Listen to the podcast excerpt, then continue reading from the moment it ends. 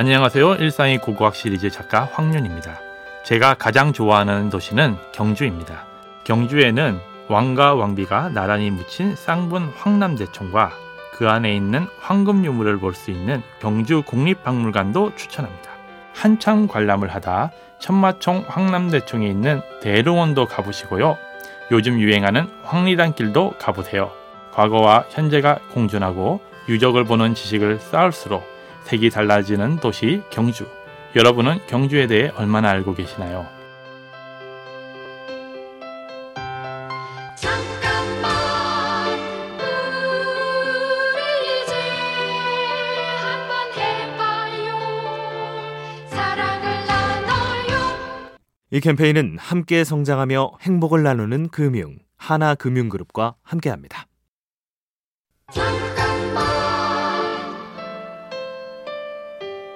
안녕하세요. 일상이 고학 시리즈 작가 황이윤입니다. 서울 용산구에는 국립중앙박물관이 있습니다. 2층 전시실로 들어가면 심연의 바다로 서서히 빨려 들어가는 듯한 짙은 황토색의 큰 방이 보입니다. 그리고 나란히 앉아있는 삼국시대의 국보 군동 방가사유상을 만날 수 있죠. 이 방의 이름은 사유의 방입니다. 불교 용어 중 여마 미소라는 말이 있습니다. 말로 통하지 않고 마음에서 마음으로 전하는 일이라 하죠. 사유의 방을 통해서 많은 분들이 저절로 미소 짓는 거야말로 사유의 방이 전하고자 하는 여마 미소가 아닐까 생각합니다. 잠깐만 우리 이제 한번 해봐요 사랑을 나눠요 이 캠페인은 함께 성장하며 행복을 나누는 금융 하나금융그룹과 함께합니다.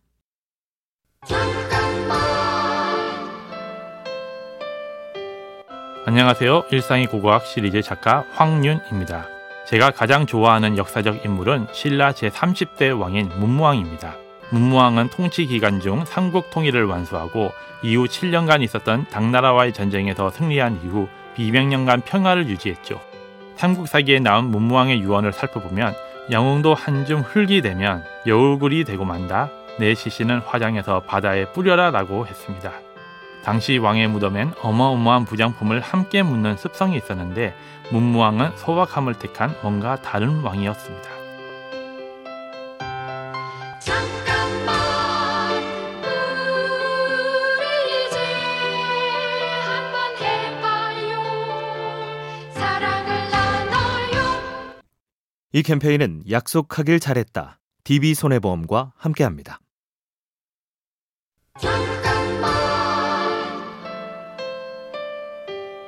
안녕하세요. 일상이 고고학 시리즈 작가 황윤입니다.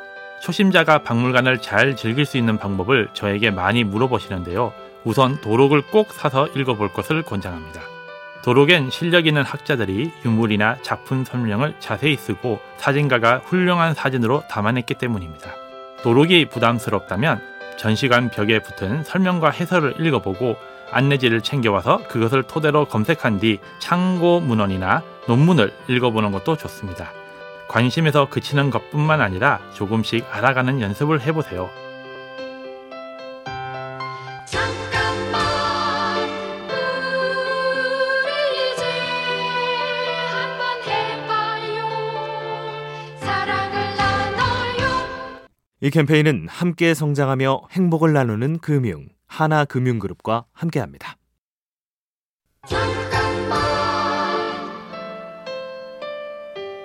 안녕하세요. 일상의 고고학 시리즈 작가 황윤입니다. 여러분은 분청사기에 대해 알고 계시나요? 고려 청자나 조선의 청아백자는 유명하지만 분청사기는 그 사이에 유행한 과도기적 도약이라는 인식이 대부분입니다.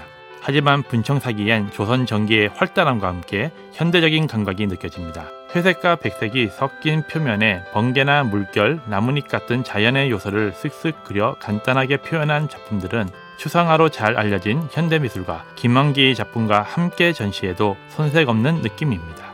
숨은 진주 같은 분청사기의 매력에 빠져보시는 건 어떨까요?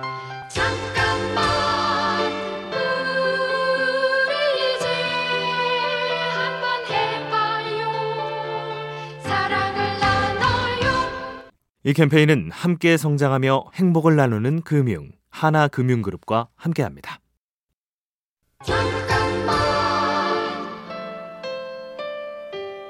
안녕하세요. 일상의 고고학 시리즈 작가 황윤입니다. 저는 법을 전공했지만 고미술의 매력을 느껴 한국과 일본을 오가며 박물관을 자주 여행했습니다. 어느 날 일본 박물관에서 중국 고대 국가인 하, 은, 주 청동기 전시를 관람했는데요. 한 관람객이 전시된 그릇에 적힌 상형 문자를 수첩에 그대로 적으며 공부하더라고요. 관심 있는 분야를 파고드는 모습을 보면서 나도 한국사를 제대로 공부해야겠구나 생각했습니다. 때론 새로운 문화가 내 삶에 찾아오기도 합니다. 피하는 대신 유연하게 준비한다면 인생을 바꾸는 좋은 기회가 될 것입니다. 잠깐만 우리 이제 한번 해봐요 사랑을 나눠요 이 캠페인은 함께 성장하며 행복을 나누는 금융 하나금융그룹과 함께합니다.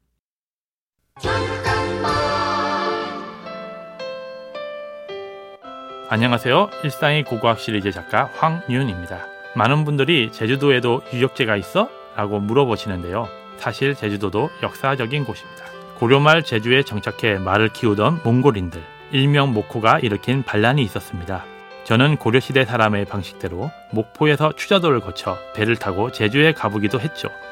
목호의 난이 끝난 후에도 몽골의 후손들이 살았기에 제주도 서남부의 많은 유적지에서 몽골의 영향력을 느낄 수 있었습니다. 관광의 역사를 조금만 더해 보신다면 더욱 멋진 여행이 되지 않을까요? 잠깐만 우리 이제 한번 해봐요 사랑을 나눠요 이 캠페인은 함께 성장하며 행복을 나누는 금융 하나금융그룹과 함께합니다.